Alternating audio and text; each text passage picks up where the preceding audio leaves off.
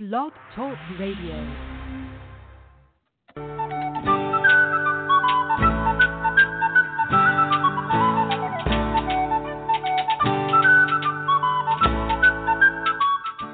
Welcome to the Spiritual Unity Radio Network, a station dedicated to the concept that all manifestations of the divine are equally valid.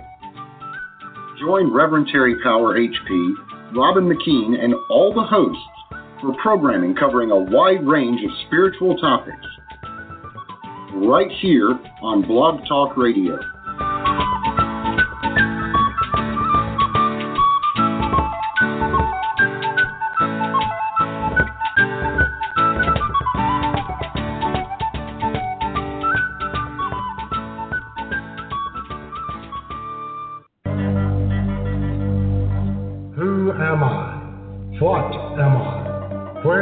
Come from? Why am I here? Is there a purpose to all of this?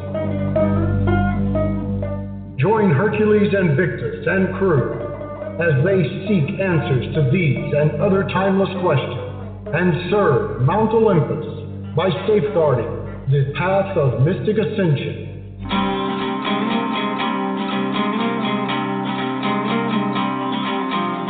Welcome to the Pride of Olympus.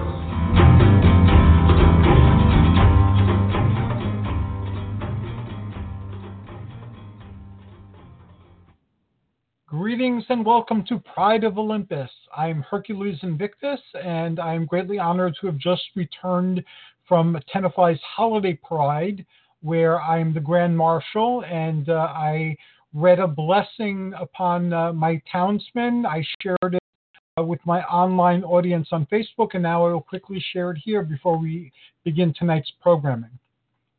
I call upon heaven and the benevolent powers that shaped us in the dawn of time and guide us still, to bless this place, its people, and all that they hold dear. May all be blessed with optimal wellness, with abundance and prosperity, with love and peace, with joy and fulfillment. In the name of the highest, I dedicate myself toward this becoming so. And from the altar high atop Mount Olympus, my soul's true home, I sound the horn of summoning, and welcome all who heed the call. And with that, I will introduce our first show for tonight. Nick Curto presents the Disclosure Network. Uh, we have a special extended edition tonight. And the host is, of course, the legendary Nick Curto. And his guest is Jennifer Stein. And their topic is Göbekli Tepe. And I hope I'm pronouncing that uh, uh, correctly. Greetings and welcome, Nick. Oh, thank you so much, Hercules, and congratulations on, on that honor that was bestowed upon you today. That's wonderful and, uh, may I say, deserved. And also, thank you. I would love to get uh, a copy of that beautiful uh, prayer that you said. Is it possible you could email me that? I would love to have that. Yes, I, I, I will email it to you, and the uh, Um, newspaper reporter who interviewed me said she wanted to include it in the uh, article too. So uh, uh, the, the blessing is getting spread around. Thank you very much, Nick. Well, you're more than welcome. And also put it online on your various uh, areas there, because that, that needs to be heard. That was quite beautiful. Thank you. Well, um, I give you excited. The scepter. Oh, go ahead. No, I give you the scepter of Zeus and uh, turn the show over to you. And thank you again very much for your kind words and your friendship. Uh, cer- certainly uh, from my heart. Uh, so this is indeed the uh, uh, Nick Curto Presents uh, Disclosure Network, and I'm Nick Curto, co-founder and director of Disclosure Network New York. Uh, D N N Y is a grassroots organization now celebrating our eighteenth year of providing two meetings a month throughout the year here in Manhattan. We focus on cutting-edge U F O, E T issues, paranormal phenomenon of all kinds, as well as many important related subjects from a wide variety of sources as we go deep into these exciting and sometimes quite misunderstood subjects that the mainstream press will not discuss or disclose. Our members do intensive investigative research into these various topics and share that information with our group at our meetings twice a month and also with our internet followers. Uh, we have, uh, right from the beginning, uh, uh, adopted this motto, and I'd like to read it for you because it says quite a lot about the group, quote, connecting the dots to seek truth, unquote. We have available to everyone worldwide the D N N Y News Blast email service focusing on these topics of special interest. And that, by the way, is totally free. Just go to our website, and I'm going to repeat that twice so you'll get it, uh, w w w dot d n n y dot info. Uh, again, I'll repeat that, d n n y dot info. And type in your email address where it's asked for, and you'll be then connected to us within a day or so. And hundreds of people have already signed on for this free service, and the more are joining every single day, I'm happy to say.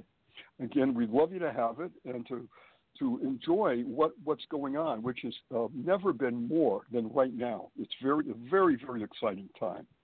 Now, my featured guest, I'm very, very excited to have her with us tonight. She is quite quite a busy person, a good friend and colleague, Jennifer Stein. And Jennifer, welcome to the group here. Thank you so much, Nick. It's wonderful to be invited on your show. Well, um, I want to do a very brief introduction. I think if I, I, I, I read all that you do, we'd be here for quite some time. But yeah, in, don't, please uh, don't. no, no, no, I, I promise. But uh, I'm going to do a capsule for our listeners just so they get some idea. Jennifer has a Bachelor of Science degree in textiles from the University of Arizona. She is an artist, an entrepreneur, an activist, an award-winning documentary filmmaker with a keen interest in ancient history and ancient civilizations. Uh, she has been reading about, researching, and traveling to ancient sites for the past sixteen years. Uh, Jennifer founded the regional branch of the International Mutual U F O Network in the Philadelphia suburbs in two thousand two, known as Mainline MUFON, providing a free monthly lecture series uh, at the, uh, I'm going to try to get this. It, tr- uh, Tredyffrin, it's a Welsh name, Tredyffrin Public uh, oh, Library. Ah, okay, so it is a public Tredyffrin. library. Tredyffrin, I'll save you. Tredyffrin, thank you Tredyffrin, very much yeah. for, for that help. Um, uh, and it's a wide, you do a wide variety of interesting subjects, including uh, U F O objects. Uh, Jennifer is the state section director of MUFON P A, focusing on public education and outreach for the MUFON U F O Network. That's so important, Jennifer. I'm so glad you're doing that. And last but not least, for certain, um, Jennifer is also a coordinating member of the Nordic Science Shift in Action for Easter, uh, Southeastern P A. Uh, in right. addition, she is has been married for thirty-five years and has two grown daughters and lives in Wayne, Pennsylvania. Again, Jennifer, you're a very busy person indeed. Yes. Um, I sort of do kind of what, like what you do in New York, except you do two monthly programs uh, for free every month. I just do one. Um, but uh, well, well, well, thank you. And you know you know what that's like, to book people and to put out the sure. advertising and all that goes with that. You know? Yeah, it's you like know, running doing... a conference all year. Well, exactly. You couldn't. You, you nailed it. That's exactly what, what it's like. Yeah. But it's also, I think you'll agree, so rewarding on so many it levels. It's very uh, important. I, I was so the uh, the I was the MUFON Symposium chair for um, for Philadelphia. So I, I, you know, I had a lot to do for that in two thousand eighteen. So. Wow, wow. So, you know, it, it, there's an old saying about ask a busy person to do something because they know how to regulate their time and they can get it done. And I think that's really yep. true. Yep, you got it. You got it. Now, I'd like to just start off very briefly from the very beginning, if you will. Now, Jennifer, may I ask first, where were you born? Uh, I was born in Lansdale, Pennsylvania, actually, not far from where I live now.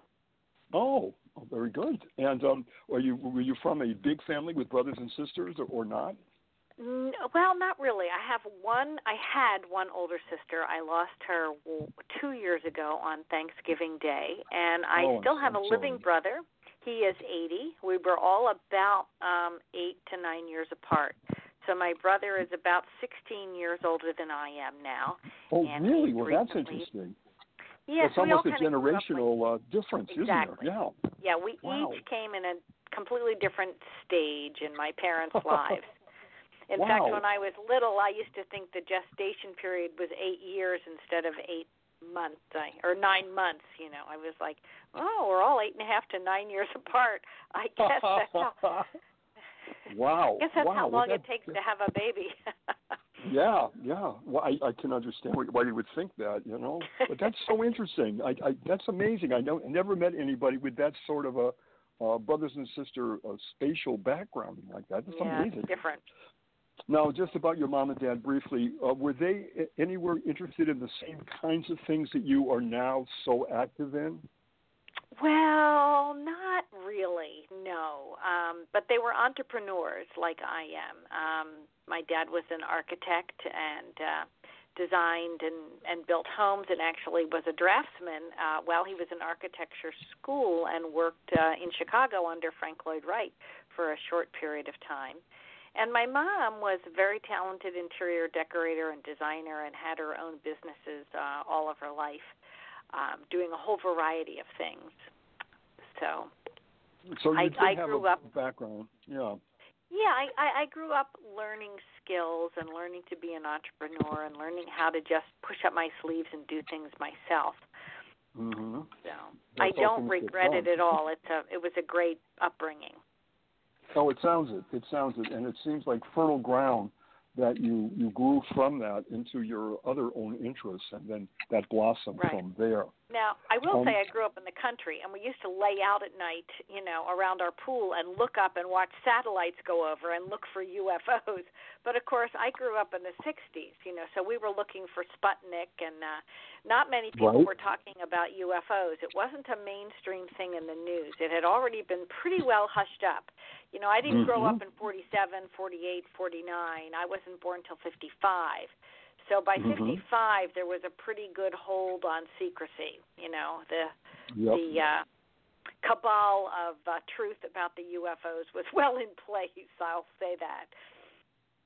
Right, right. I was, uh, I was trying to say that swamp gas uh, was pretty much what you were That's seeing. That's right. This, even J. though J. there was Allen no swamp. Hynek was already on, on the scene telling everybody everything was, yeah, swamp gas or ice clouds or, you know, a figment right. of your imagination. Yeah. Right. And then people were thinking, yeah, there's no swamps around here, and that looked pretty solid to me. You know? So uh, right. they were trying to uh, say, you don't believe your eyes at all, right. you know, we'll tell you what you were seeing, and of course, right. that that has mushroomed on so many levels. And uh, but it's an exciting time now because the truth is slowly emerging. Thank God, it is coming yeah. out, as you know. And yeah, I, yeah, I can't yeah. think of a more exciting time, uh, Jennifer, than right now for what's going on.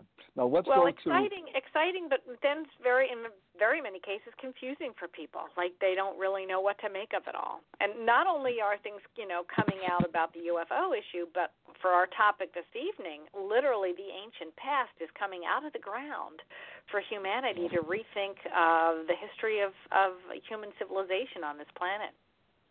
Well, you know, I had a conversation about exactly what you're talking about today with some friends, and uh, I think the upshot of that was saying uh, most of what we learned, what, what we were told, what we thought was true on just about everything, every subject you can imagine, we really have to be open to rethink things now because there's so much uh, that has been revealed and about to be revealed. So right. you really have to keep an open mind, and you got to do your own research.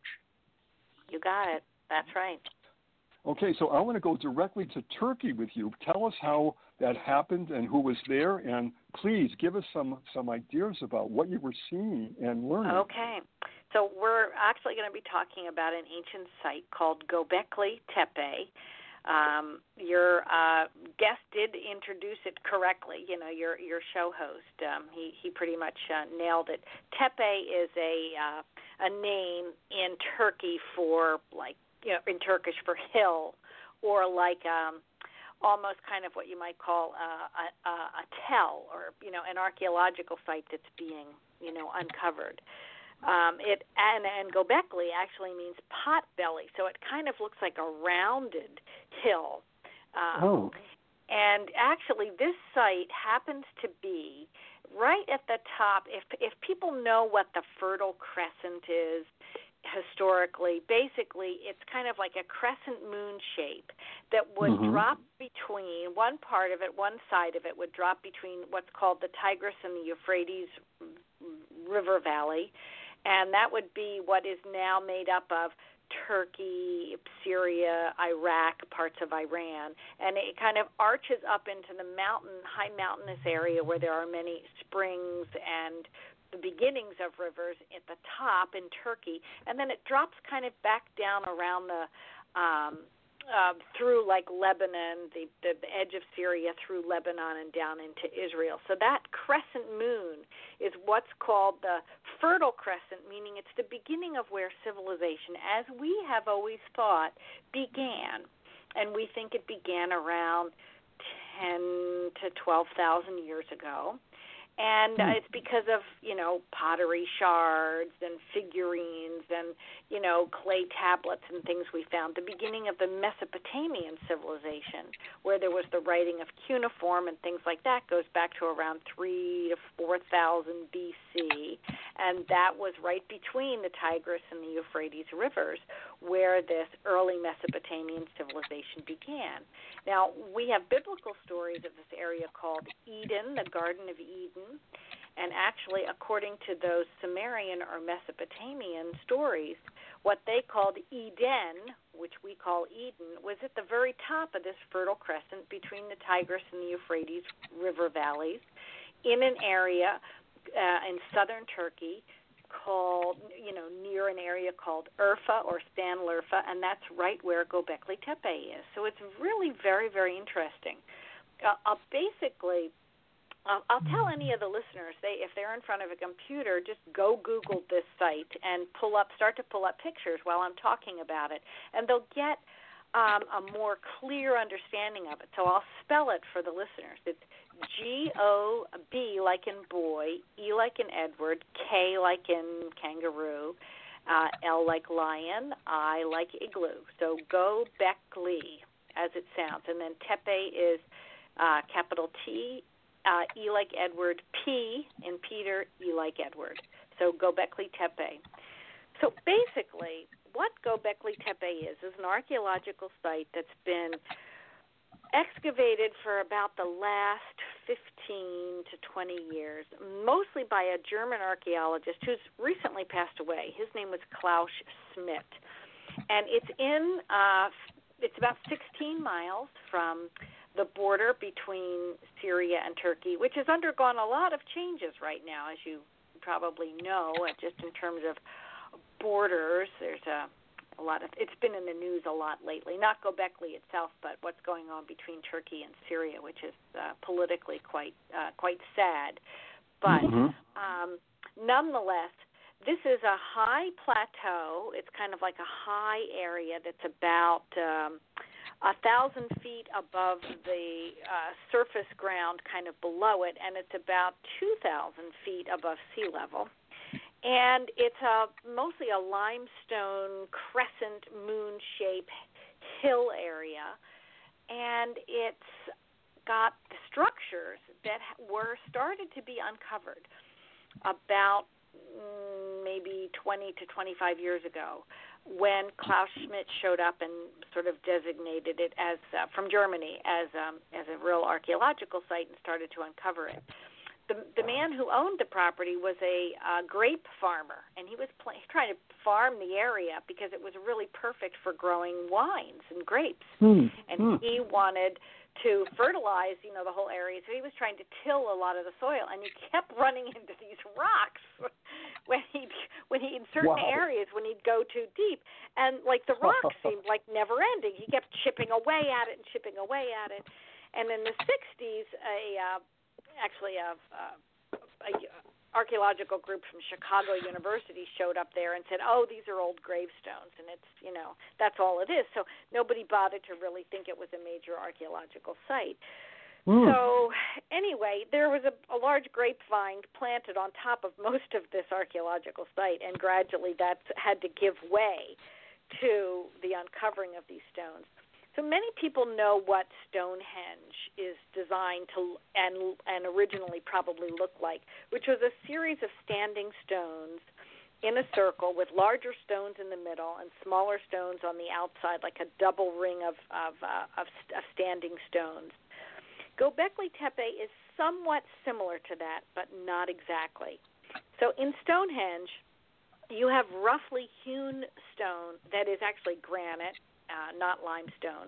Uh, granite and Balsat is a much harder stone in, in England uh, at Stonehenge than what exists in, in southern Turkey at Göbekli Tepe. But the stones at Göbekli Tepe are are more thin, thinly, articulately um, carved stones, and they are in the shape of a T, like the letter T in our alphabet. So they are flat, sort of flat. Uh, maybe they're about the two to three feet in thickness, and maybe about, uh, well, I would say maybe even less than that, maybe even about a foot in thickness and about maybe three to five feet wide.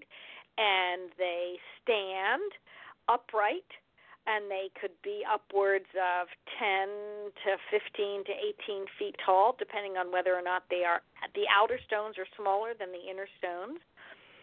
And these are deliberately placed to stand in a circle facing one another. And the central T stones that are standing in many of the uh, the circles that have been uncovered, and I'll go into that uh, in a moment, there are more than one circle of stones. The central T stones are elaborately carved, and they almost uh, look what I would call anthropomorphic, in that there are arms carved down the sides of these T's. There's no head shape, so they're not like human figurines, but they almost mm-hmm. look like they are standing T's to represent human figurines, because there's an arm going down both sides and fingers that wrap around the front skinny edge of these standing T stones.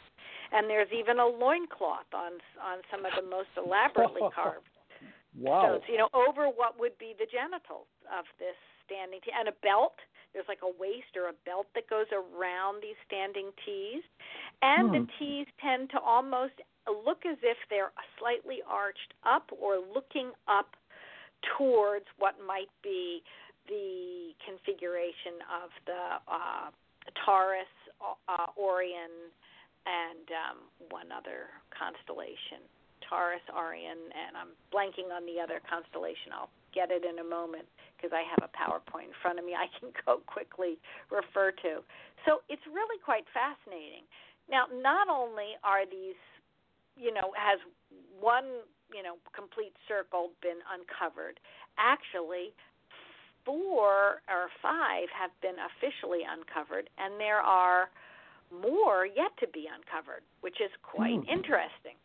Yeah. There are twenty-six have been found in the ground. Wow. So that there are only five or six that have been uncovered. So this is a very long and ongoing archaeological, you know, uh, site to be uncovered.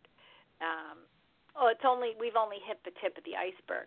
Now, what's I'm very, sure. very interesting uh, I'm about about Göbekli, and I, I jump in at any time if you want to ask questions. No, no, no I bother you. Go ahead, because you're doing such a beautiful job of painting good. this picture. Okay, so thank please goodness. go ahead. Okay. Yeah. Um, what's really fascinating is the fact that um, these stone circles appear to have been deliberately buried, meaning mm. that they, they weren't knocked over in like what looks like a mudslide. Many people who have traveled to ancient sites probably know that in, say, Pumapunku, Bolivia, that mm-hmm. there is clear evidence that there was a massive catastrophic event that happened in Pumapunku, and those large megalithic stones, which have been coming out of the ground for years and are very intricately carved and detailed, look like pieces of machines or equipment of some sort, because, or they look like large H blocks that could fit together and build a wall, as um, you know, uh, Giorgio T- Tusculus, who's on Ancient Aliens, he's always, you know, spouting that theory and idea. At, though, those stones in Pumapunku are definitely covered by a mudslide, and you can tell by just clearly looking. Any archaeologist can tell you that. You can look at the at the ground, look at how the stones are strewn about, and there was a major catastrophic event that happened. Here mm-hmm. in Göbekli, it's very different. It looks like some of the stones are broken. Some of the T's have breaks in them, but it looks like whoever deliberately decided to cover this site, reconstruction, re- reconstructed and stood up these T's as best they could, even if they were cracked, and and tried to get them all the same height that they were originally, almost as if they were an energetic model of some sort, or it was important that the site be reconstructed. And then they went about placing boulders or rocks clearly by hand in a circular fashion between all these standing T's, which seemed to face into the middle, and then these hmm. larger standing T's in the middle were also barricaded in by by boulders and stones that were delicately placed, and then layers of soil and mud were laid down, and then more layers of stone were laid, almost like you would build lasagna, right, if you're a cook. You would lay down your meat, then lay down your noodles, then lay down more lasagna, then lay down your cheese, then lay down more noodles.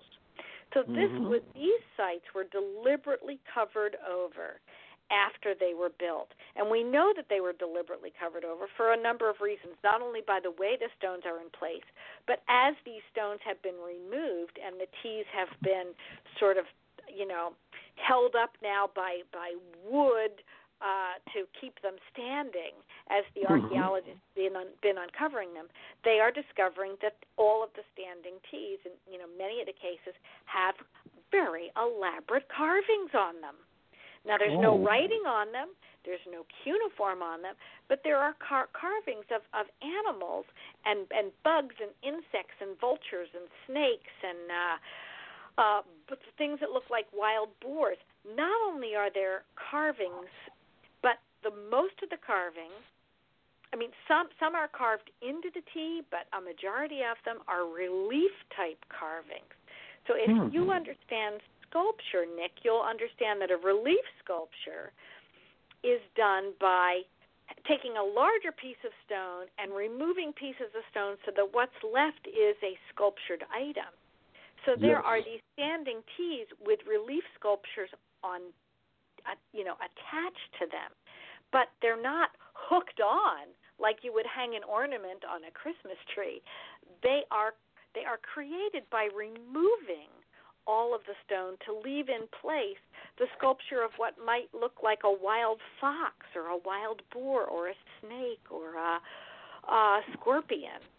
And that takes a lot more talent and a lot more a lot more talent and a lot more work to do yeah. that kind of yeah. So that that is quite impressive yeah. for that age.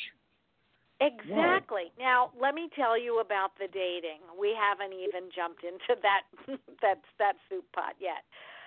When the when the these layers of deliberately buried stone around these standing T's was taken away, there were some other things found from time to time, like hmm. possibly some linen, some leather, some food materials that could be carbon dated, because stone itself you cannot carbon date. Right. If anyone's listening to other podcasts or PowerPoint presentations and people say they dated the stone, raise your hand and say, wait a minute, you don't have your facts right. Stone mm-hmm. doesn't decay. The only no, way you, you can do carbon dating is with carbon fourteen decay. We're monitoring the speed with which carbon decays. That's what that means, carbon fourteen dating. And you can go back roughly sixty-eight thousand years, give or take a few, Um, pretty accurately with carbon dating. So some food materials, some, you know, uh, leather goods, some linen, you know, things that definitely could decay were found. In fact, there were even bone shards in there that may literally have been used as tools for some of this intricate carving, because limestone, unlike other material like andesite, which you find in Pumapunku and you find at, uh, you know, uh, Stonehenge. That's very, very hard stone created in a very different geologic condition. But limestone is quite porous and quite soft, so you can actually carve it with a copper chisel or with a with another harder stone or with a, um, a bone shard. Um, and even in cases of some delicate carving, maybe even with a sharp pointed tip of like like a turkey feather or something like that. So mm-hmm. um, the the fact that these stones were carved is, and it is not that amazing because the stone is soft, but the but the fact that these are eighteen to twenty ton stones, you know, these are quite large stones.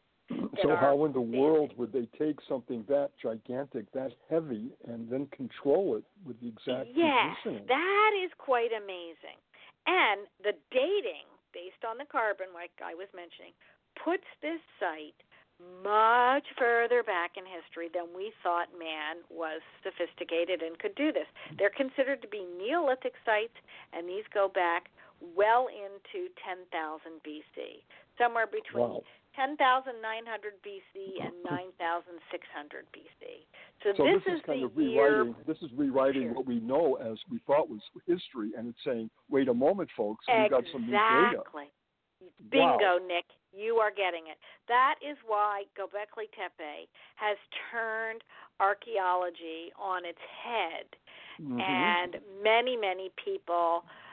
Still don't, they kind of are ostriches with their heads in the sand. They're like, don't tell me about Göbekli Tepe. It's still coming out of the ground, and and we're not really, like, fully buying it hook, line, and sinker. We think there might be some missing pieces you don't understand because this uh-huh. is pre-agriculture, uh, right? This is pre-farming. Yep. This is pre-pottery. Yep. This is pre-writing. It Incredible. Actually goes back to a time between what's called the Younger Dryas and the the, the Older Dryas. It's a it's a period of time where there was a major ice ice you know caps on the north and southern hemispheres. So we we were in the middle of a major ice age, and then there was this slight warming. Then we dipped back down into a cooling period again, and another ice age, and then things started to warm up again. Around eight, nine thousand B C. So it's right in the middle of this warming period. And this is precisely when we believe about ten thousand years ago, ten to eleven thousand years ago, there's a lot of speculation that there were major cataclysmic changes on the surface of the Earth. If you go back to the stories of the sinking of Atlantis, that's put right around this period of time. And Plato, you know, wrote about this.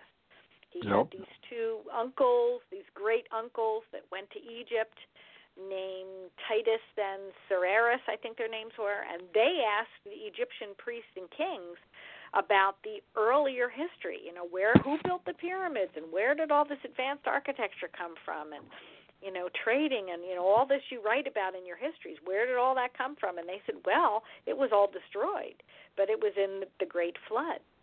So that's like the biblical flood, right, with the story of Noah. You know, sure. maybe maybe that Sumerian tale, that it's, it, actually the, the flood tale is also told in a Sumerian text referred to as the Gilgamesh story, and it confirms right, right. this major flood. So Göbekli Tepe sits right at this this complex confluence of cataclysmic events that were going on on the planet. So there's a good chance that possibly whoever built Göbekli Tepe knew the flood was coming, and they wanted mm. to bury it to preserve it. Mm. That's the thinking. That's the thinking theory. Because not only not only were these stones put in place and all these twenty-six circles were deliberately buried, I, as I said, only six have really been uncovered. Um, twenty more re- remain in the ground, completely covered. But you can see them based on sound-penetrating radar and LIDAR and things like that, so we know that they're there. Um, so now, Jennifer, if, is there an ongoing is it an ongoing investigation? Is this an ongoing project now that's underway well, that they're going yes. to? Yes, I have to say um, I'm not up to date in the last three years since Klaus Schmidt passed away. I think he died in two thousand. Let's see, I was there in two thousand twelve, and I think he died in two thousand fourteen. So this German Archaeological Institute that was there connected with the university, and I don't remember which one it is, and I apologize. I, I didn't reread that information before the interview. But um, he, uh, I since Klaus died, I think another major archaeologist has taken over. But, you know, um, starting in on somebody else's research project is complicated. Plus, there's been huge amounts of civil unrest going on in in southern Turkey and in Syria, and the war in yep. Syria and the refugees coming in, all that has caused great uh, disruption in civilized academia, you know, having uh, the the freedom and the security to send, you know, students and, you know, summer students on a dig to go research. You know, nobody, no parent's going to let their kid go into a hot zone of military no. action.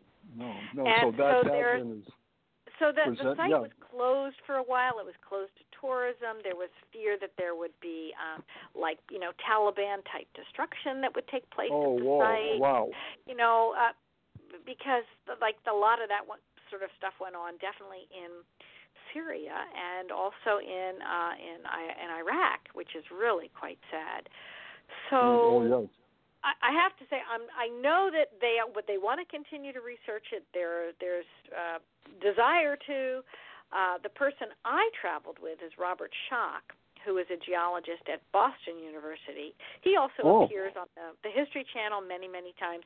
Uh, Linda Howe, myself, Robert Schoch, and about forty other people went uh, to Göbekli Tepe in How wonderful uh, June that, of that, that particular group. That, that's a wonderful group that you surrounded yourself oh, with. Yes. Oh, wow, yes. That's, that's fantastic. I, I have to say I'm very grateful to be um, a dear old friend of Linda Howe. She used to live in Pennsylvania, and we became uh, good friends um, doing crop circle research. I would run into her in England every year for years and years, and when we were there, you know, we'd have dinner, and we'd say, well, when we get back to Philly, let's, you know, let's get together, let's have dinner, which we did, and uh, she became close friends with many of my close girlfriends, and we continue to stay in touch. So when I knew about the trip, uh, and I decided to make it with Robert, I mean, he, he has a website, and he does post trips, and it's not like I was a personal friend of Robert's, although I'd like to think I am now. I know he and, and his wife quite well.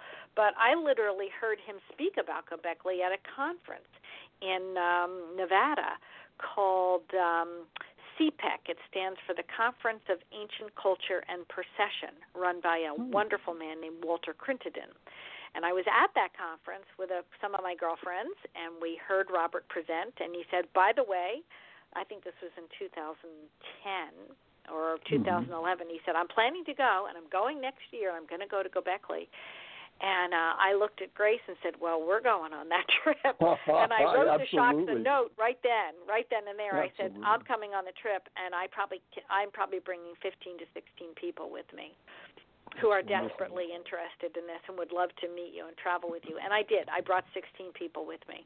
Oh, that's great you did that. Um, you know, I, you were describing this so beautifully, and I, I was looking at a construction um, of bridges just the other day on the Internet, and that, that T-shape is being used right now as a cutting-edge way of making highways. You know, they build yes, on top right. of that. Yes, yes, and yes. And when you were describing it, I was thinking, yeah, do yeah. you think that on t- I'm just asking, is there any uh, ideas here that on top of the T, was, was there was any there other structure? Or yeah. anything that it's, they know it's of? It's a good question. It's a very good question, Nick. Klaus Schmidt did not believe that there was because they found no evidence of it there at the okay. site, like any kind of thatched roofs or anything like that.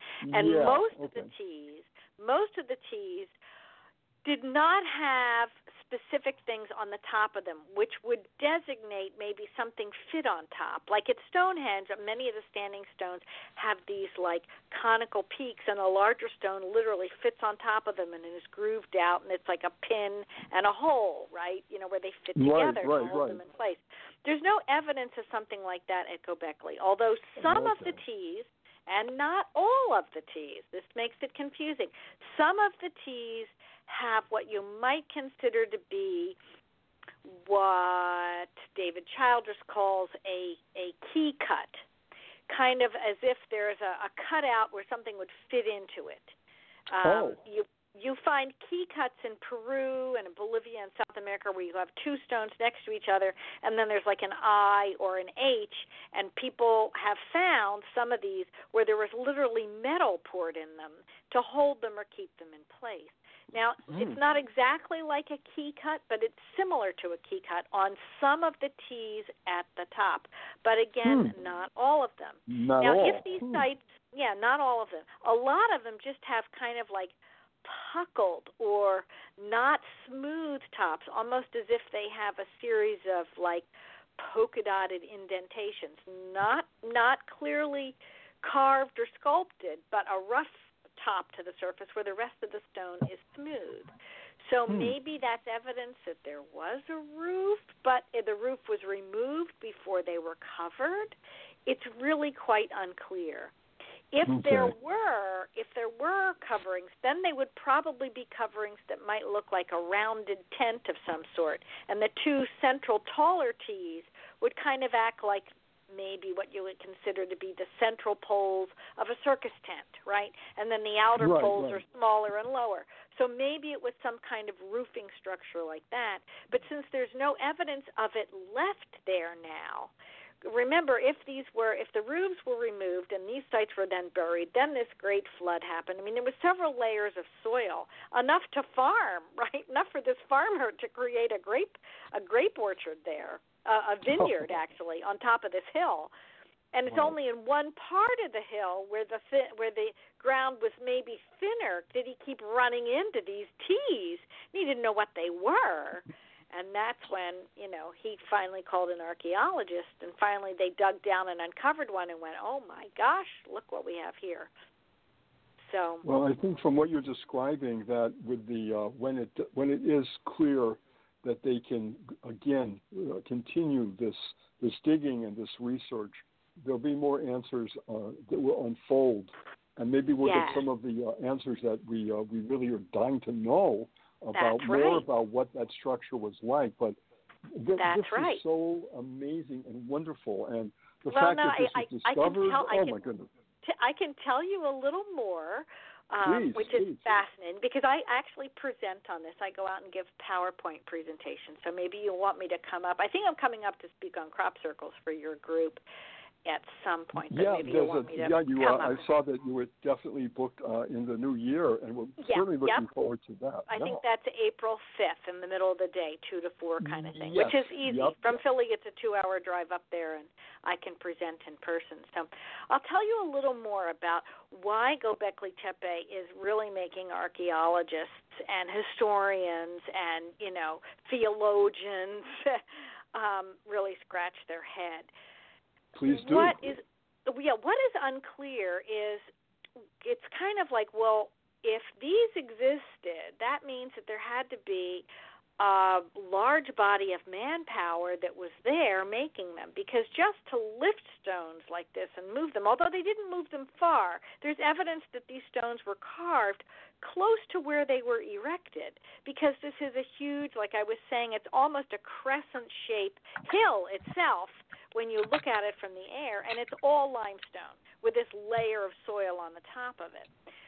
So it's suspected that the, all, most of the stones came right from this limestone outcropping. In fact, there are still some stones lying that were partially carved, but then not fully carved and erected, that you can see hmm. from the surface, you know, as you're as you're standing on the top of this hill. Right. So people who are, you know, archaeologists who have gone there and theologians and whatnot have gone there and said, all right, how could you have a large body of manpower doing this without agriculture to feed them, right? And sure, without sure. some kind of animals or domestication of animals. So why are we not finding living quarters there? Were people living nearby? Maybe so. But hmm. there isn't evidence right at the top of this crescent hill where these structures are that people were living there.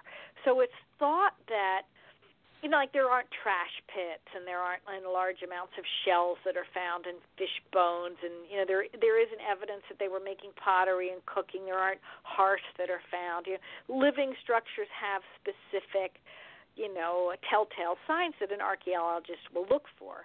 So that's not sure. been found, only these structures. So the archaeologists say, well, this was some sort of religious temple place, or maybe it was a special burial place of some sort where they brought their dead to then, like in India, there's a tradition where they they cut up the dead into pieces, and vultures come down and pick apart the flesh from the bones, and then carry, you know, pick apart the bones, and, and that's how a person is buried.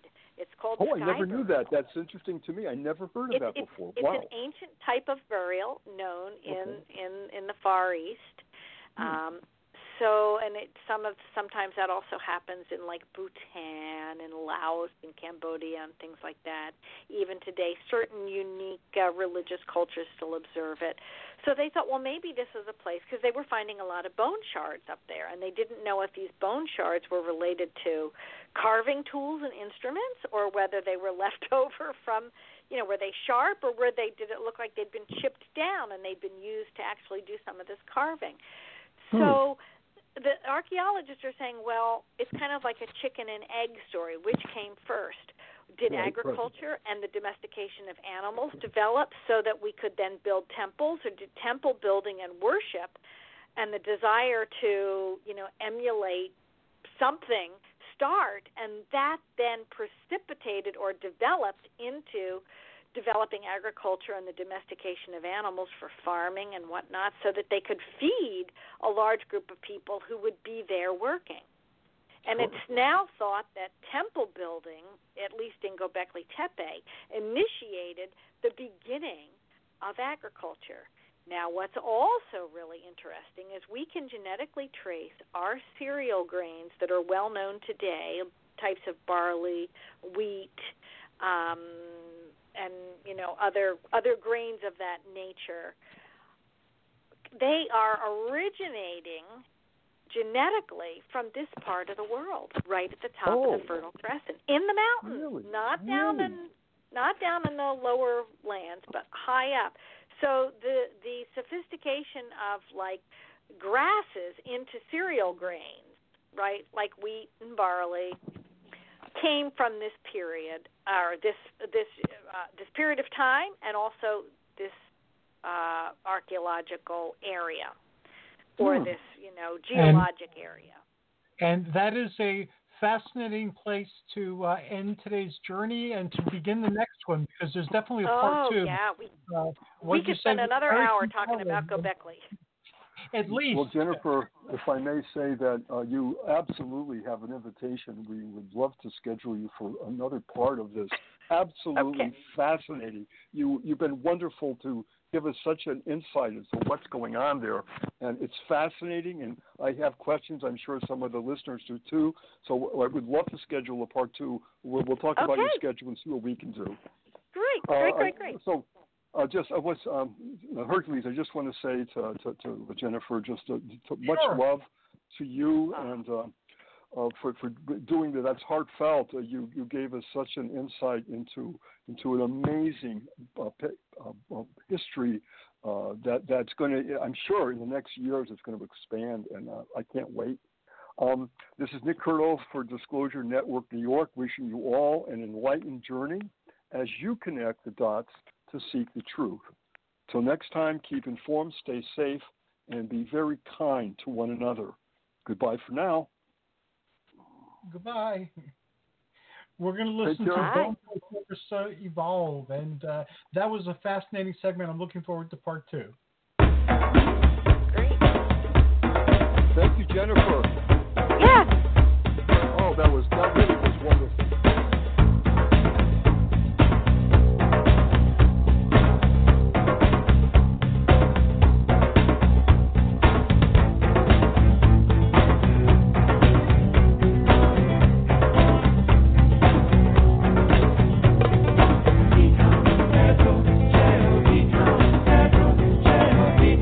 you.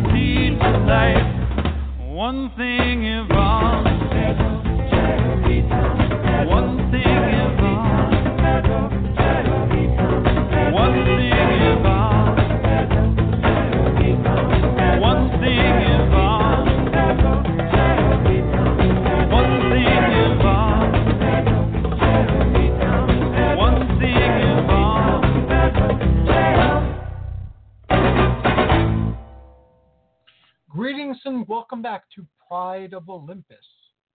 Pride of Olympus is our Merkaba, our sun chariot, our celestial barge, the wheels within wheels shamanic vehicle that facilitates our journey to the astral realms of Gaia's world tree.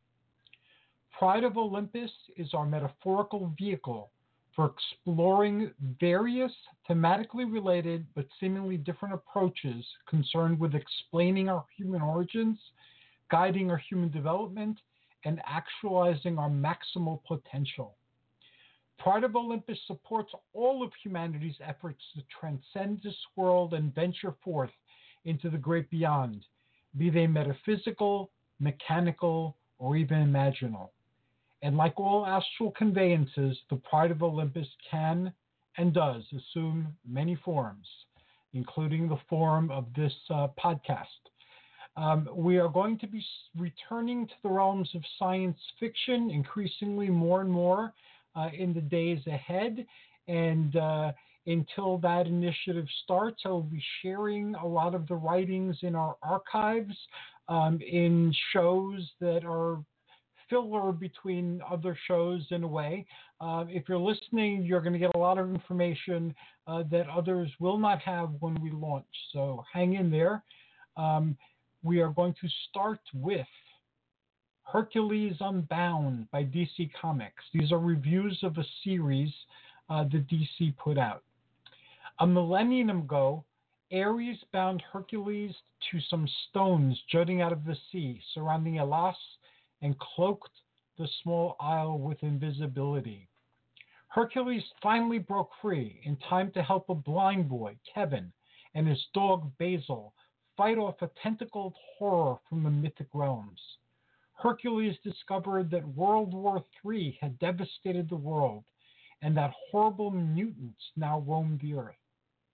As Hercules accompanies his new friend to Rome in search of Kevin's father, they fight off some Minotaurs and discover that Ares is behind much of the mayhem.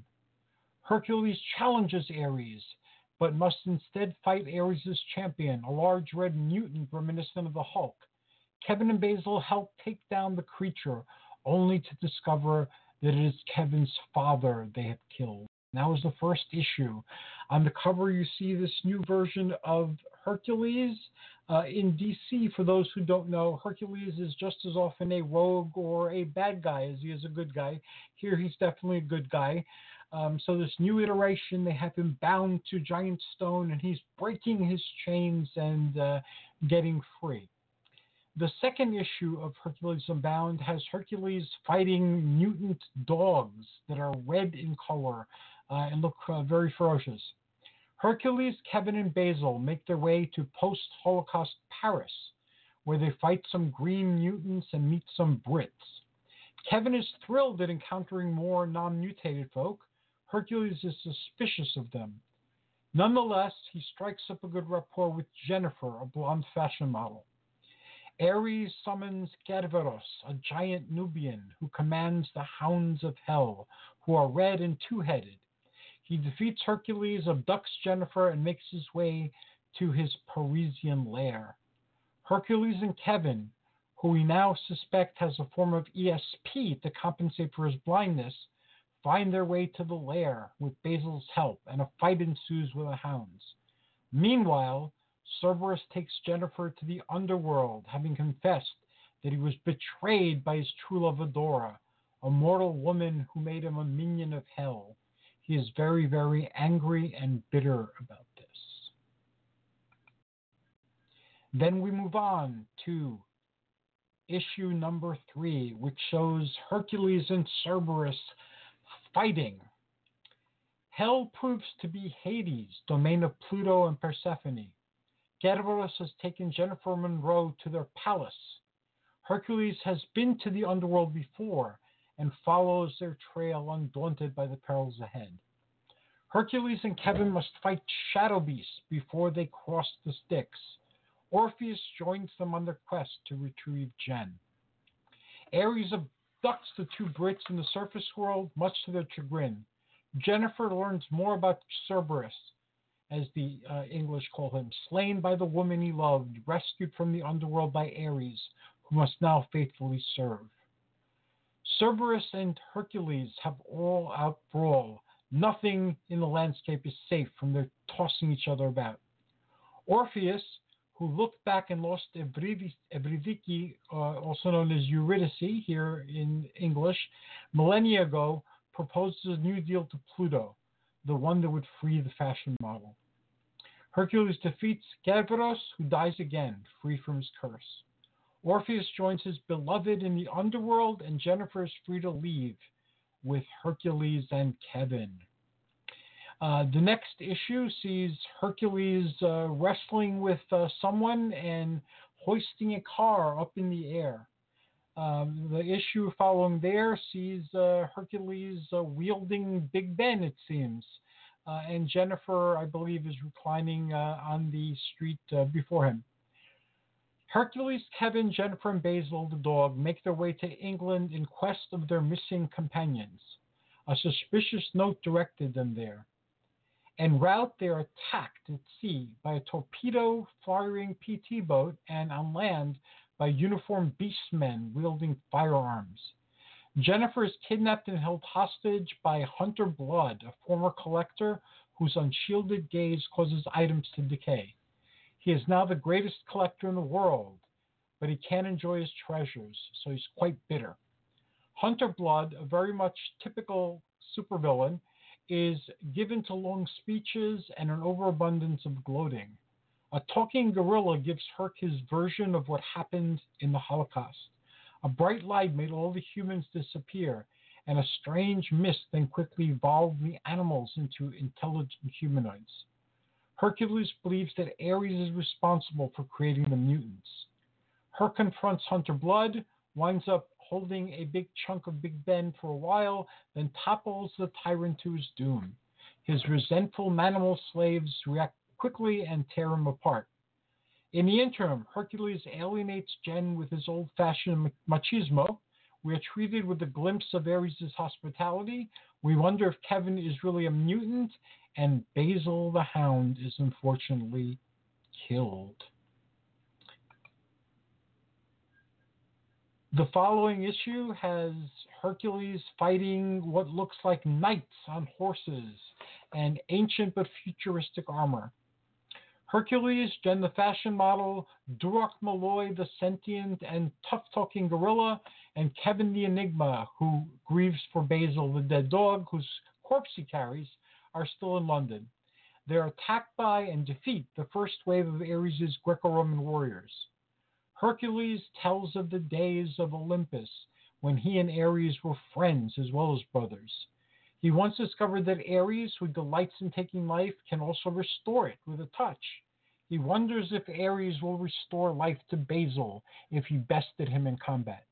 Meanwhile, Ares and his forces amass at Stonehenge to perform a ritual. One of their captives, David, escapes and finds his way to back to Herc and company. Things do not look well for the remaining captive, Simon Saint Charles. We discover that Ares seeks the sweet oblivion that no immortal can ever attain, and that this causes him to revel in carnage and annihilation. Hercules interrupts his speech, and the brothers fight with great fury, and the world trembles. And on the cover you see Hercules caught in uh, what looks like uh, magic uh, bolts and in pain. Um, we discover that Ares seeks the sweet oblivion that no mortal can ever attain, and that this causes him to revel in carnage and annihilation. Hercules interrupts his speech, and the brothers fight with great fury, and the world trembles. Ultimately, Hercules defeats Ares by utilizing some earth power, and the war god restores life to the dog on an altar within the still-standing stones. The Olympians part amicably, but swear to destroy each other when they next meet. And here we'll leave it with a cliffhanger um, to be continued in a future episode. Um, we are going to switch uh, gears a little bit, and uh, we are going to uh, look at a science fiction role-playing game that is uh, mythic and Greek. And uh, this one is called Dogs of Hades and is published by Savage Mojo. We'll start with a player's guide. I've been questing for a truly mythic approach to space opera for quite some time, and I believe I finally found what I've been seeking in Magnus Nygaard's Dogs of Hades, an R P G published by Savage Mojo. In this setting, mortals, facing the deadly and relentless wrath of Zeus, were whisked away by the goddess Athena and resettled on habitable planets called gardens. The mortals thrived in these gardens, evolved, and through Athena's guidance, they have become a mighty spacefaring culture that seeks to civilize the barbarian people they encounter whilst manifesting their divine destiny. Athena's garden is the jewel in Athena's crown, and the Athenians the apple of her eye. At present, there is peace with the Olympians, who have come to them bearing gifts, and a truce with the Saccalids, once the Athenians' greatest enemies. The Saccalids are a disturbing paradox, barbarians who are more civilized and technologically advanced than the blessed children of Athena. Dogs of Hades is a very human game, and it focuses on human interactions, which are not always heroic, noble, or wise. The social structure, laws, and politics are Byzantine. There's pretense, deception, and treachery aplenty in this game. Fortunately, the life's simplest and most enduring treasures can also be found therein. One-sheet adventures such as Harpies, Young Love Aphrodite, and Young Love Hera offer further gaming experience, and the character sheets provide you with eccentric personalities that can easily be introduced into your scenarios. The Spartans' space setting of dogs of Hades, though vast, is but a drop in the sea of Savage Mojo's suzerain continuum, which offers a functional model for running an incomprehensibly vast and multi-thematic multiverse. In fact, all of the company's products emerge from, converge in, and strongly support the model. The Dogs of Hades Player's Guide whet my appetite, and now I'm eagerly looking forward to exploring, then experiencing the entire setting. Thank you, Magnus Nygaard and Savage Mojo. And from there, uh, we go to the characters for Dogs of Hades. If you, like me, have become increasingly more enamored of Savage Mojo's Dogs of Hades setting and wish to spend more time there, or if you'd like to take a quick look-see to discover what all the hoopla is about, then I would highly recommend Dogs of Hades Characters. This product contains Savage World stats and descriptions for nine human characters designed specifically for the Dogs of Hades R P G. They range from Athenian to barbarian, freeman to slave, upstanding citizens to criminals, nobles to those born base. They are all unique, and some could even be described as a tad bit eccentric. Any and all would serve well as P Cs or N P Cs in your adventure. I've been toying with creating a border settlement where I can run the one-sheet adventure Harpies, Young Love Aphrodite, and Young Love Hera. As I flesh out the location, I also enjoy populating it with people beyond those found in the minis. Uh, Dogs of Hades Characters has proven a tremendous help in this regard. Hmm... Sophocles is a young Athenian logician. I wonder if, yes, I think my, that might actually work. See you in the Garden of Athena. Onwards to Dogs of Hades Harpies, a one-sheet adventure. No thinking person would deliberately venture forth into the untamed wilderness, declared inviolate by the goddess Athena, especially not on her own beloved garden world. But there's never much to do in the thinly populated farm settlements on the borderlands. And regardless of where you happen to be, kids will be kids. When a children's game of daring and bravado leads to the abduction of Zotikos, the local aristocrat's son, you and your heroic companions must retrieve him, or his corpse, from the talons of the merciless instruments of Athena's wrath. This is the challenge of Harpies, a one-shot adventure for those Dogs of Hades R P G fans um, who wish to expand their game. Zotikos is the treasure. He is in a cliffside cave, one of many, and about to be eaten uh, by really foul bird women. No doubt Minotaurs, Centaurs, and maybe even Kyklopes are on the way and will pursue you relentlessly as long as you remain in the wilds. And who knows, your transgressions, compounded with those of the children, may even endanger the lives of the fine folks around and a bit beyond Shepherd's Rest. Harpies is a fun and fast-paced romp, a relentless race against time and the hooves, claws, teeth, wings, hands, and crude weapons of deadly mythical beasts who are very determined to get you. As with the other one-shot adventures, Harpies is a fun, standalone game that can easily be added to or expanded into much more detailed Dogs of Hades campaign. Three scenes and an aftermath with four variant endings make this adventure, with minor tweaking, extremely replayable. As long as there are forbidden boundaries and curious kids, the possibility of this happening again, or even fairly often, remains very high. Onwards to Dogs of Hades Ramblings, another one-sheet adventure. Nobody wants to be in Gortina. The residents all wish to be living elsewhere, and the Mythonian military forces would rather be doing anything other than policing this polis. Having sided with the enemy during the Sacalid War about a half century or so ago, they remain resentful, resented, and unrepentant. Six Mythonian hoplites have recently been murdered while on routine patrol. Polemarchos Arsenios has been asked to look into it. He has wisely ordered you and your companions to investigate. So begins Ramblings, a one-sheet adventure in the Dogs of Hades R P G setting, published by Savage Mojo. It was written by Magnus Nygaard himself and edited by Miles M. Cantor himself. Uh, and that is the author and the publisher, by the way. There are no detectives yet on Athena's Garden, so there are no clear procedures to follow. And though some may seek to hinder you, absolutely no one wishes to help you solve the crime. There are clues aplenty, visits to the morgue and to the seedier sections of the city, thugs and criminals, plenty of stuff to rummage through, plus corruption and lots of ill-gotten gain.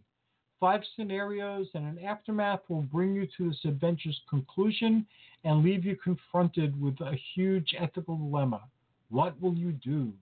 Your P C's entire future will mostly, uh, will most definitely be determined by your decision.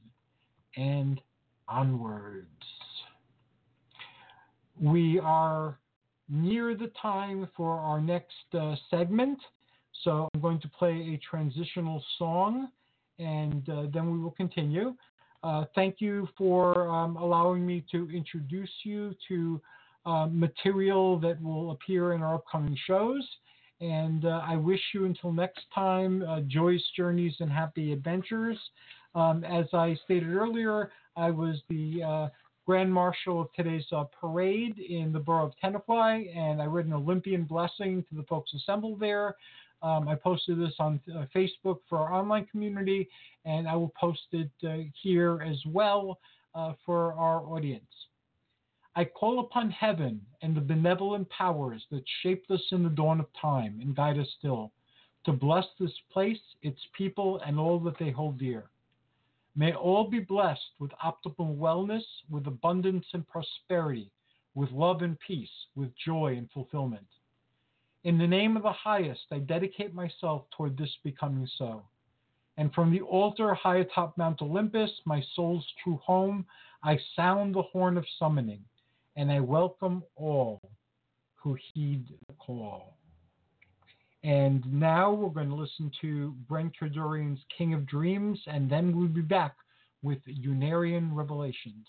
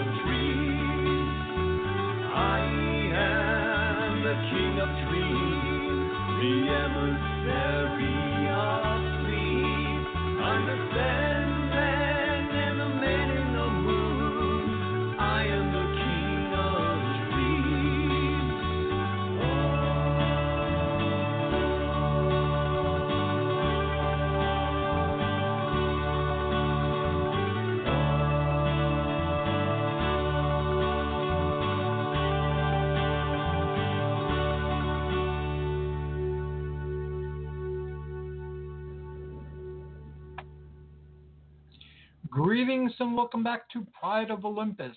I am Hercules Invictus, and I'm greatly looking forward to the next segment, which is Lunarian Revelations.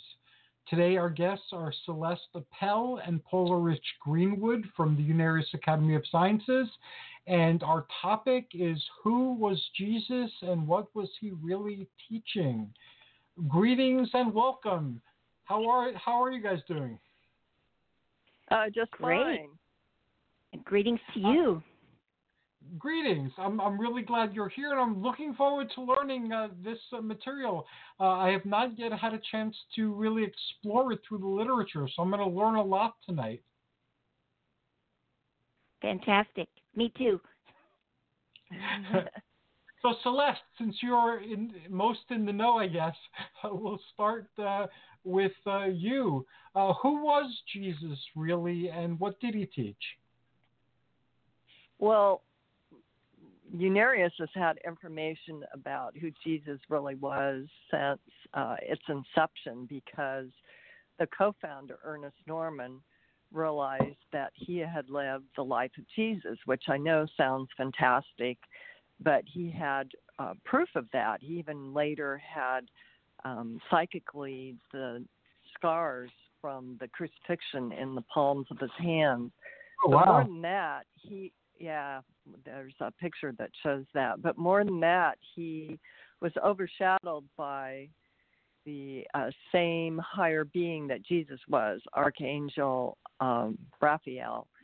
And he came at the time that he did two thousand years ago to try to help the Israelites who had really been um, misled in that they were um, given this religion that wasn't helping them to move forward in their progressive evolution, and was teaching them uh, in the Old Testament about this concept of God being a Jehovah that could choose the ones that he, the chosen people, the ones he didn't like, and, you know, be angry and vengeful. And that was not who the infinite creator truly was. So he was trying to teach them Uh, in parables, because there wasn't a science at that time like there is now, um, but it was really the teachings that we have now in Unarius. And what's wonderful is that we can understand them from um, the energy principles, the interdimensional energy principles uh, uh, that he was truly teaching at that time. So he was ahead of his time, and he came during a time when uh, humanity was in darkness and had lost Uh, Uh, a lot of the uh, ancient wisdom, it, it seems. Yes, definitely, and that's always been the case, that when uh, humanity has been at a low point uh, in its civilizations, that masters have so-called appeared or incarnated, um, rather in male or female bodies, to bring a higher truth and to serve as examples of how you can live this um, higher truth and exhibit a loving attitude and truth. Now, Paula, is there anything you'd like to add to what Celeste has uh, introduced? Yes, what I'd like to add is that um, Unarius is, excuse me, is a principle of concept of science and religion. And so Ernest Norman uh, brought forth these interdimensional teachings in modern times in a way that we could understand how to heal ourselves, and through the concept of energy um, and past lives and reincarnation. And he, uh, through several, many of the books that he brought forth in these teachings of Unarius, he talks about and describes what some of the parables of Jesus uh, were really meant to be interpreted.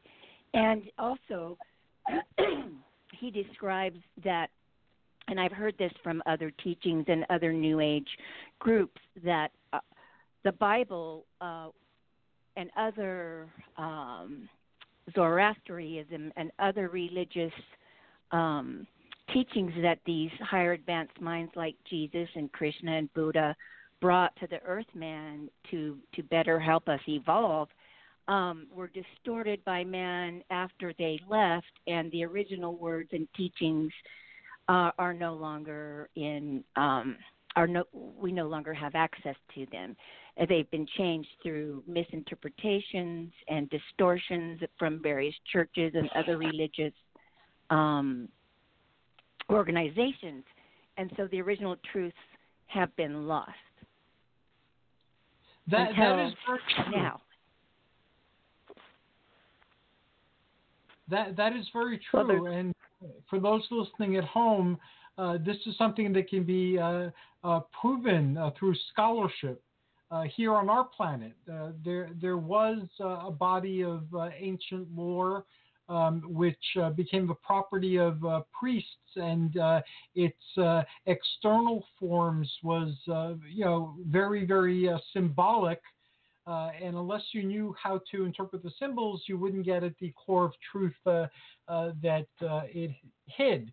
And part of this was to protect the information, because there were very unscrupulous people then as now uh, who would uh, abuse it and use it to uh, manipulate and enslave. Uh, but then also their distortions uh, did come in, as they often do when uh, humans who are not connected to the higher realms uh, become stewards for uh, information that they, they don't totally understand. And uh, this uh, golden thread and what happened to it uh, makes up the history of the uh, Western spiritual uh, tradition. And uh, again, it's preserved in in books that we have. So this isn't just a New Age uh, concept that's being uh, you know, presented. This is actuality. Uh, sorry I went off on a tangent, tangent there. I just wanted to add oh, that. That's great. No, it's, for folks listening. Yeah, that, that was that was well put, definitely. Well, when um, Ernest Norman first met his wife to be Ruth Norman, he had been searching for almost fifteen years because he knew there was someone that was going to help him in important work he had to do, and that he would be producing books, but he didn't know any more details. Uh, conscious mind could have interfered, and they met at what could be considered like a New Age convention now in L A, and um, she was uh, there waiting to get um, reading from a psychic, and he started telling her only information that he, she and her recently deceased husband would know about this person, Carlos. And she finally started paying attention to him, and uh, the forgot about the psychic. And because Ernest Norman had this very advanced uh, clairvoyancy to be able to uh, read the Akashic record. But more than that, he was trying to uh, help her to understand the essence, I think, of who he was, that he wasn't just an ordinary person. So there was an immediate, she had had an inner knowing, had a vision, a dream that she was to be involved in important work, and uh, had been a seeker for many years. And so they got together um, right away, went out for coffee, and he started channeling this beautiful poetry uh, called the Elysium, which is in a form of parables. And they started um, realizing, she started having flashbacks that they had been together at the time of Jesus, that she was actually his betrothed, Mary, Uh, wrongly called Mary of Magdalene. Her real name was Mary of Bethany, and her father was, Lis, Lis, how do you say it, Lazarus, the innkeeper. And um, she was essentially the thirteenth disciple, and the other disciples were jealous of her. Plus, at that time, mm. women did not have a good stature in society. No. Um, so, uh, but anyhow, she uh, carried on Uh, Jesus' teachings to some degree. Actually, he, he didn't actually die on the cross.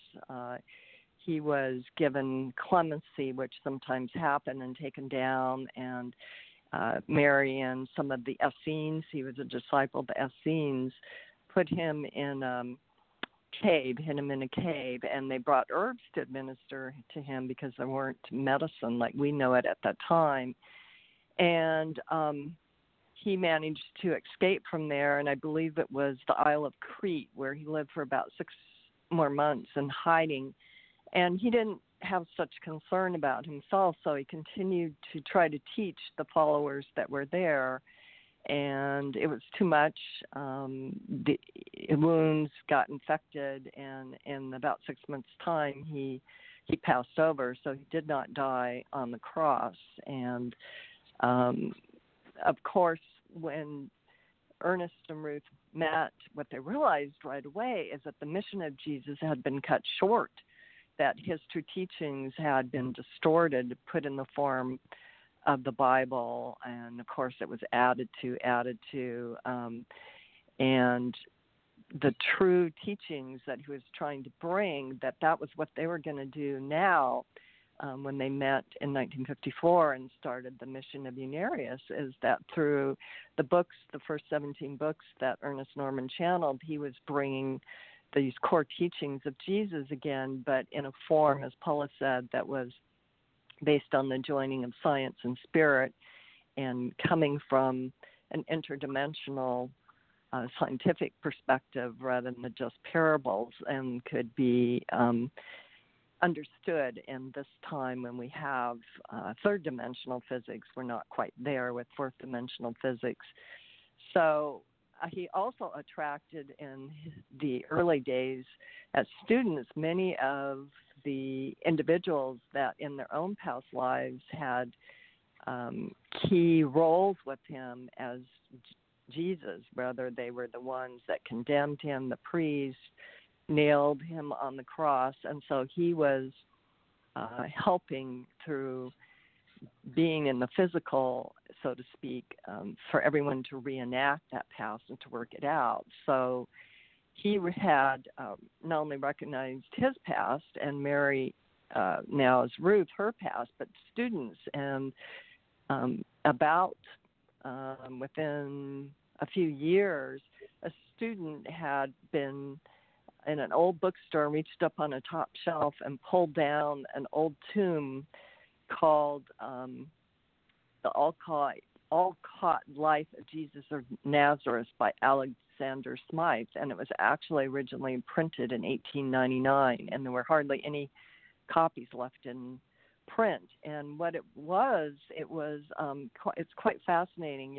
Unarius republished it, and uh, we sell it as a book, and it's the true story of Jesus as told by Saul and um, Paul, and they are um, coming back as spirits and giving this information to Alexander Smythe, who says at the beginning, why was I chosen? You know, he'd never been into the occult. Mm-hmm. He hadn't been a channeler. And so he he puts the story in writing. When you read it, it's uh, very descriptive. I think someday it will be made into a movie. And they're actually, well, awesome. um, yeah, there's actually whole passages in it that are uh, Jesus as he was speaking to his disciples. But they're trying to turn around um, what they did when they were here, because they kind of made a deal that they were trying to get him thought of as um,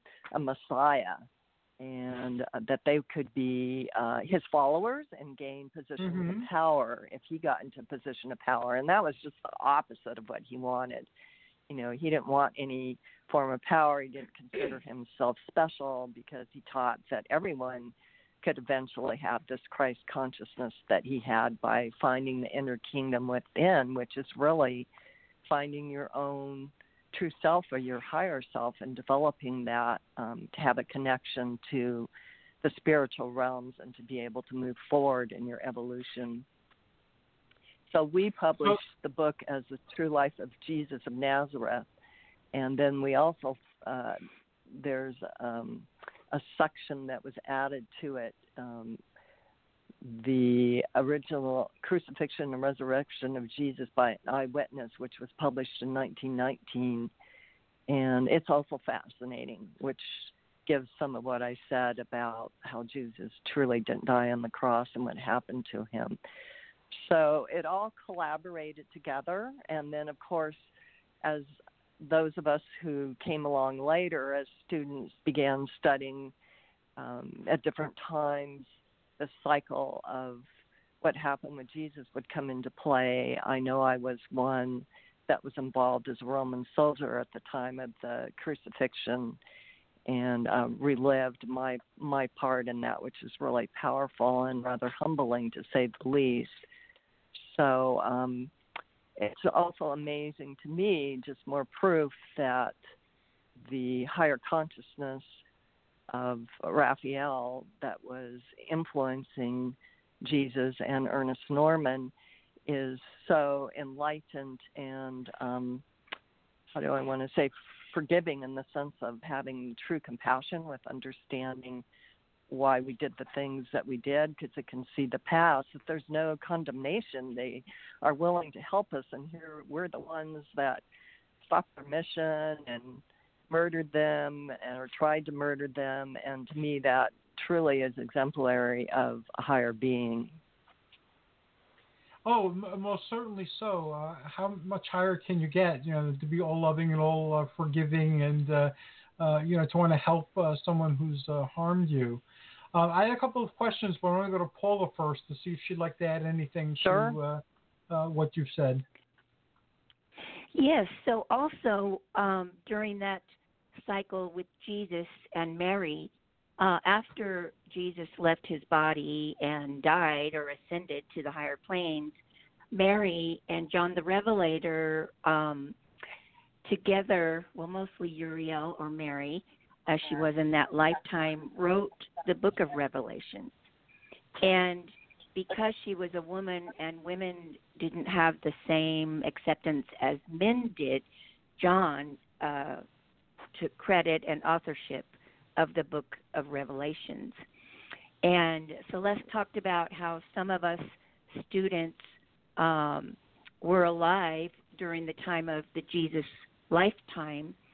And um, many of us who are core students um, of Unarius, we are, we have negative past lives from that life and other religious lives where we have perpetuated those distortions of the Bible and other religions, and now we're turning around our past by by giving the truth, learning these teachings and principles, and being a part now of this Unarius mission and, and describing what Ernest Norman and um, Uriel left us. So uh, when I first became a student with Unarius, I came from a really religious bias. Even though I hadn't been raised with religion as a kid, um, I eventually got involved with uh, Paramahansa Yogananda's teaching, which is very religious and prayerful, and it has a lot of positive um, principles, and it was a great stepping stone uh, for me to prepare me for when I made my contact with Unarius. And when I came to Unarius, I was given a reading, which I very much had an affinity with, um, that I was Salome, Um, the dancer uh, and daughter of King Herod and Herodotus, who um, who requested the head of John the Baptist, so the beheading of John the Baptist. And what's interesting is the reincarnation of him was a colleague of mine before I ever made a contact with Unarius, and he introduced me to Unarius. So, wow. um, so. You know, there's a lot of negativity with many of us and religions from, and various religions from our past that we're working out now. And that, that's an excellent lead into uh, my first uh, question, just for clarity. Um, and I do know the answer, but um, I think it will inform uh, uh, our listeners. Uh, it was not Jesus' intention to start a faith or a religion. It was his intent to free us from religions that uh, enslaved us. Is that correct? Most definitely. And that, that's why he came. He, that's why, as I said, that's why he came to start with, and he he felt his cause would be lost um, as Jesus, as Ernest Norman, if people put him on a pedestal and worshipped him, because we're all part of whatever we call it, the infinite creative intelligence, infinite creator. Some people still use the term God. We're all part of that creator um, because everything is energy and we're energy beings. So, you know, we would be worshiping a part of ourselves, so to speak, um, and we can recognize that spark um, within ourselves that we're developing, that uh, Christ consciousness, that higher self, uh, superconscious self um, that is not strongly developed yet, we're, or we would be living here in this earth world, but that's what we're working toward, is developing that. Thank you. That was very, very clear and very well said. Uh, Paula? Yes, to add to that, that Christ consciousness, um, Ernest Norman talked about the um, the Christianity ideosophy of the second coming of Christ, where Christians um, talk about, and, and he described two versions of uh, where Christ will come, return riding a flaming cloud surrounded by heavenly hosts, and the earth will be cleansed by fire, and the wicked will be destroyed. And then he described the second version by the second epistle of Peter, where Peter writes, the Lord returns as a thief in the night, and earth is destroyed. Mm-hmm. And I think part of, uh, and then also he describes the true meaning of Armageddon, but I want to come back to that Christ consciousness. Sure. He said the second coming of Christ means that's when this uh, super Christ consciousness, uh, when we develop that within ourselves, and um, through our own evolution and our own um, connection to these higher minds, uh, which comprise uh, what God is comprised of, is these is millions of people who have evolved beyond the earth plant, planes. And into many higher uh, spiritual celestial realms. And they're a unified consciousness uh, of love and mind, and they uh, their sole purpose is to help people in the lower dimensions, to help us and guide us. And and so when we have that connection with our own God self, that higher self within us, through uh, our evolution and progression, then we too can attain that Christ consciousness, and or uh, the Buddha called it nirvana, and I think the Hindus called it uh, samadhi. So there's various names for that higher uh, state of consciousness, which is the purpose for all people to attain that higher development and alignment with these, with the God, cosmic, infinite, creative intelligence. So, so there's the, no the reason to go to with, something external. We have that inside ourselves. Yes, yes, and that's what it truly means to um, find the kingdom of heaven within. But, you know, Jesus exemplified, as did Ernest Norman, that they had this joining. Um, there's a whole beautiful dissertation that's also voiced out on to listen to uh, the joining between the higher and lower self, and that that's what we're all attaining to. But because um, Jesus, Ernest Norman had that joining, then that's how through that development of that superconscious self that they could work with these higher beings from the inner worlds, Uh, that they understood these principles, like, for example, Jesus walking on water. That's nothing more than understanding the energy principles and raising his frequency to not be relative um, to the earth plane um, in order to do something like that. And uh, the healings that he was able to help people with, well, he couldn't heal everyone. That was something that was falsely stated to try to make him look supernatural or superhuman, and that's what he was really trying to, as Jesus, to overcome. There was a lot of that supernatural uh, superstition at that time, particularly because there wasn't science like we have now. There wasn't even books for people to read from. Uh, information was passed down. I'm not sure when they started carving on tablets in the Babylonian time, when, you know, the time period when that relates.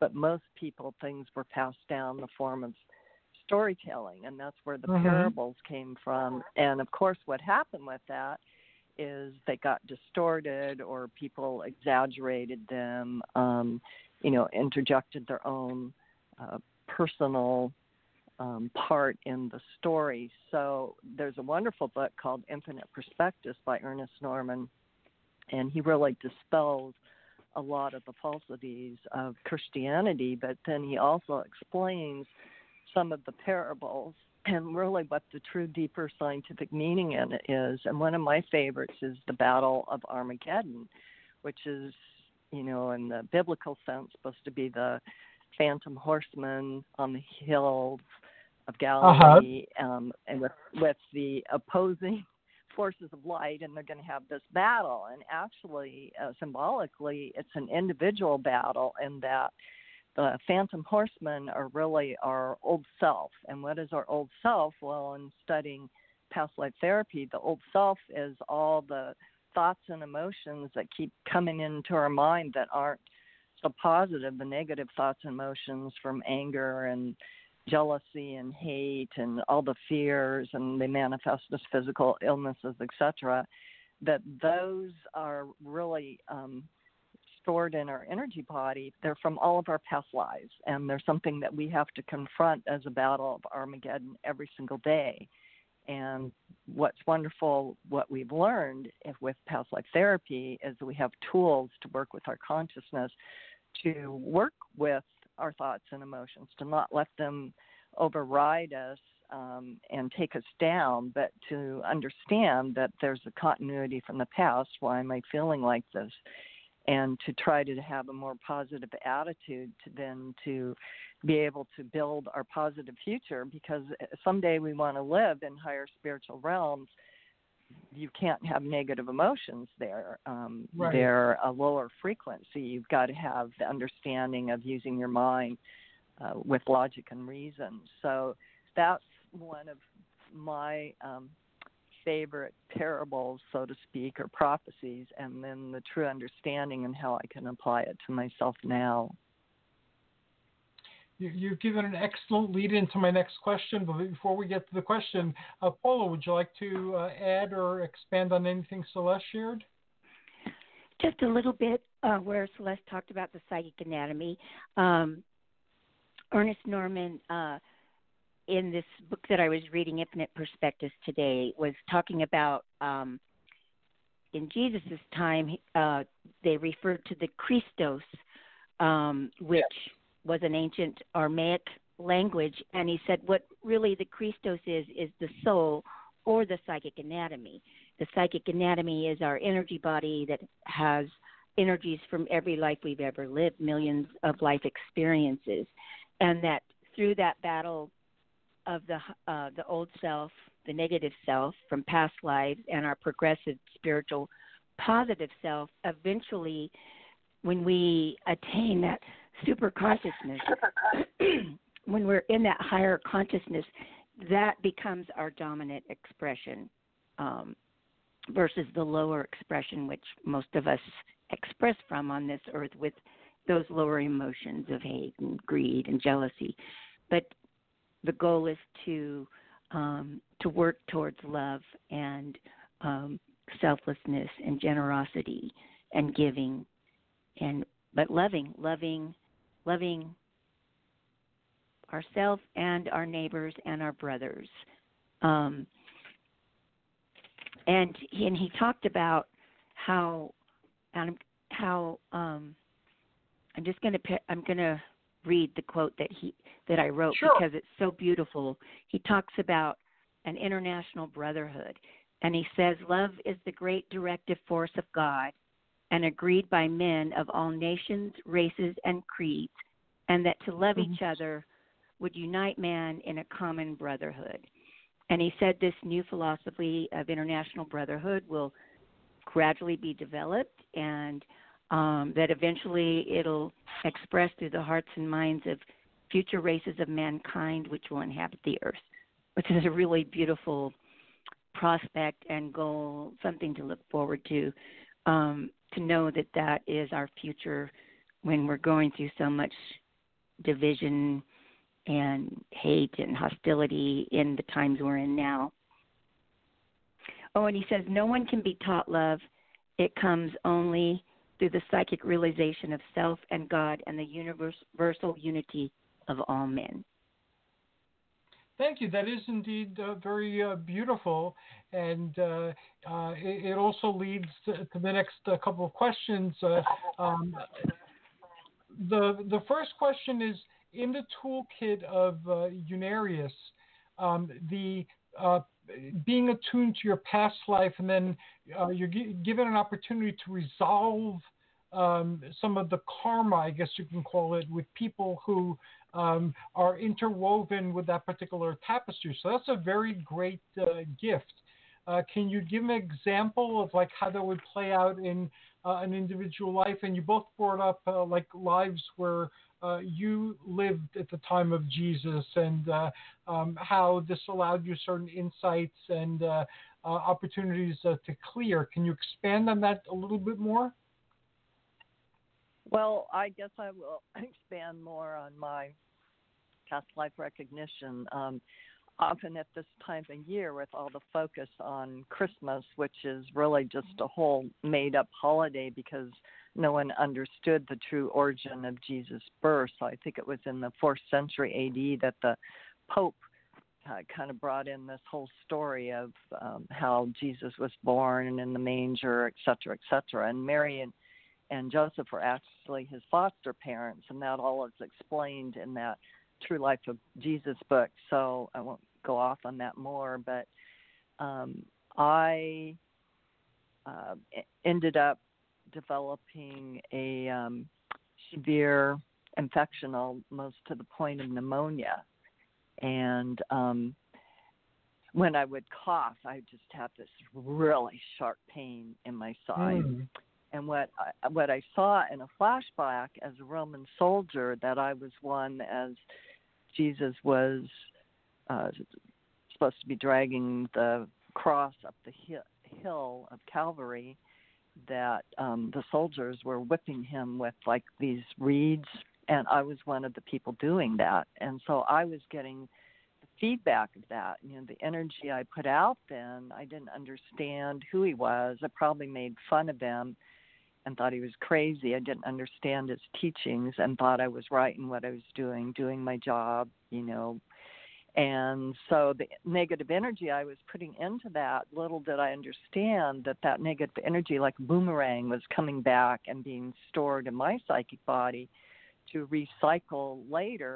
And as a student, I was being given the opportunity. I was ready, having studied Unarius for a number of years and understood how uh, past life therapy works, to see this past um, and to have remorse with it and a consequential healing, not just in a physical sense with the symptoms I had, but in a spiritual sense where the energy waveforms are actually um, balanced with my learning. We call it polarization. So I'm uh, recreating my psychic body, and the higher beings are definitely working with me at that time because I don't have a developed higher self. It's projecting these exact opposite bias, uh, positive energy to counteract and um positive bias, this negative energy from this time in my psychic. So I never have to come back and relive this again. But more than that, um, it's changing me as a person,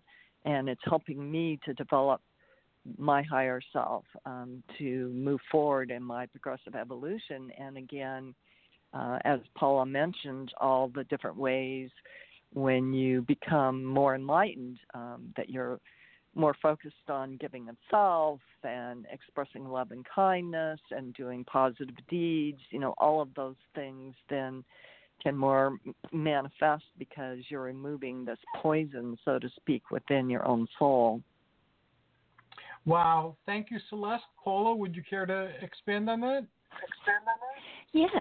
Yes, I'd like to share uh, an experience of a healing um, that I had early on with Unarius, but also put it in uh, perspective from one of the statements that J- Jesus said when he was asked about miracles. He said, "Of myself I do nothing, but it is the Father within which doeth all things." And um, when I, before I became a student of Unarius, I was uh, suicidal and was mm. a week away from completing that act. And from the time that I was fifteen years old, off and on until I was twenty-six, I had cycles come into play where I wanted to kill myself. And um, and a week before the designated date, I ac- I had a heart attack and had a near-death oh. experience. And I believe, truly believe that um, at the time when I was involved with Yogananda's teachings, Yogananda, Paramahansa Yogananda, is a brother of Unarius in these higher realms, and I think he led me to the doorstep of Unarius through my colleague uh, who lived that life of John the Baptist, and I made my contact with uh, Unarius.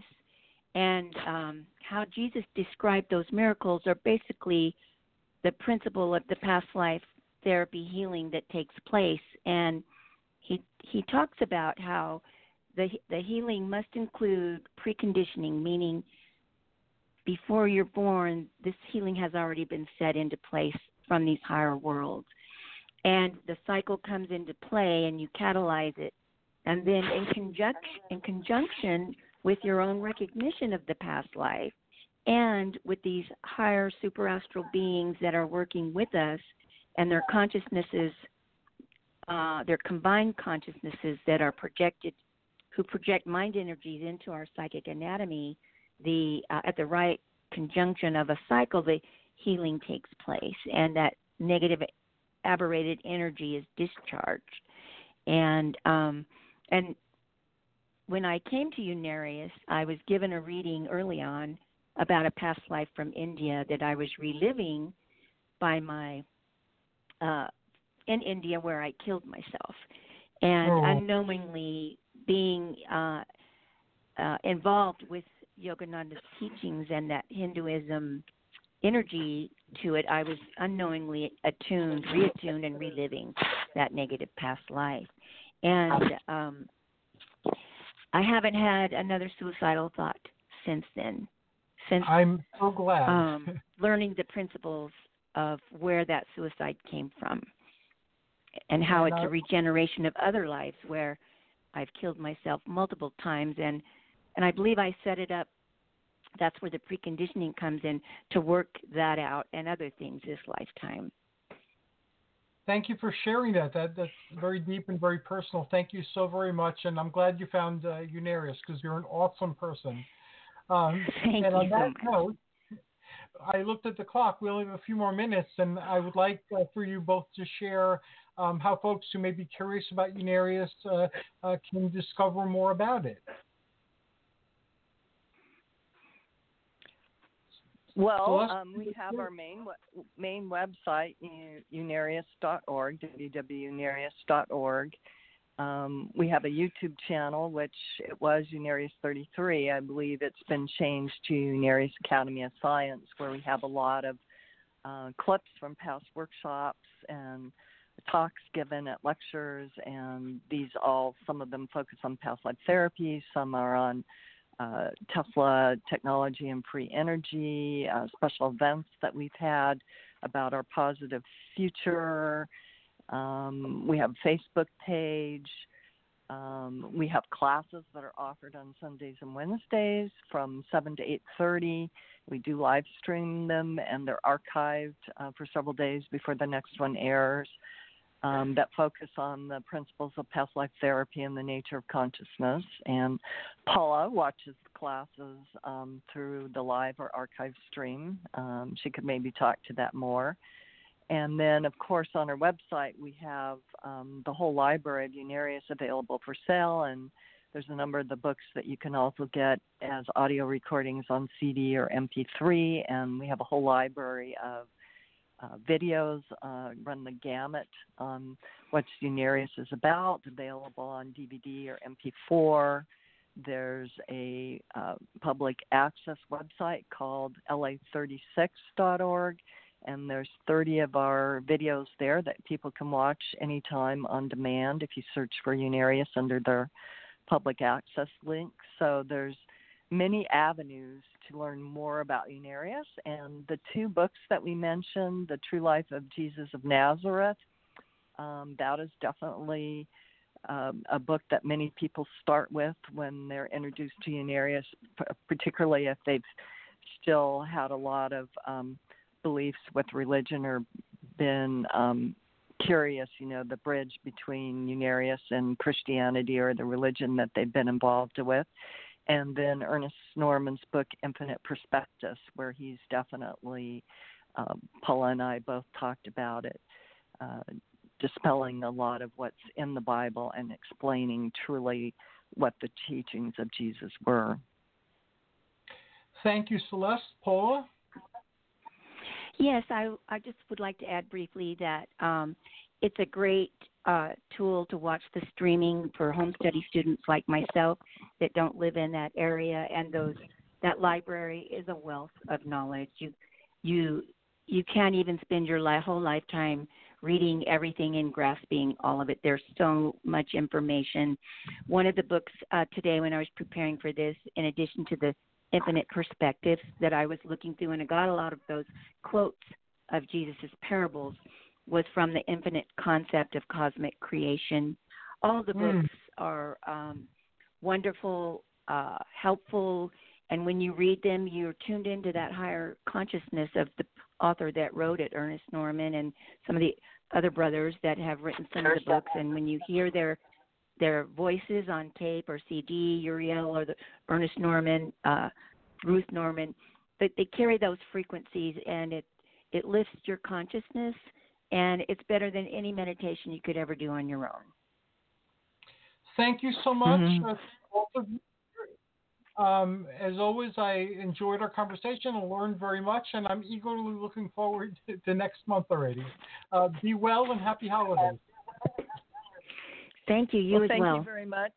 And, and uh, the spirit of the season we definitely believe in, which is one of love. So uh, we wish that for everyone.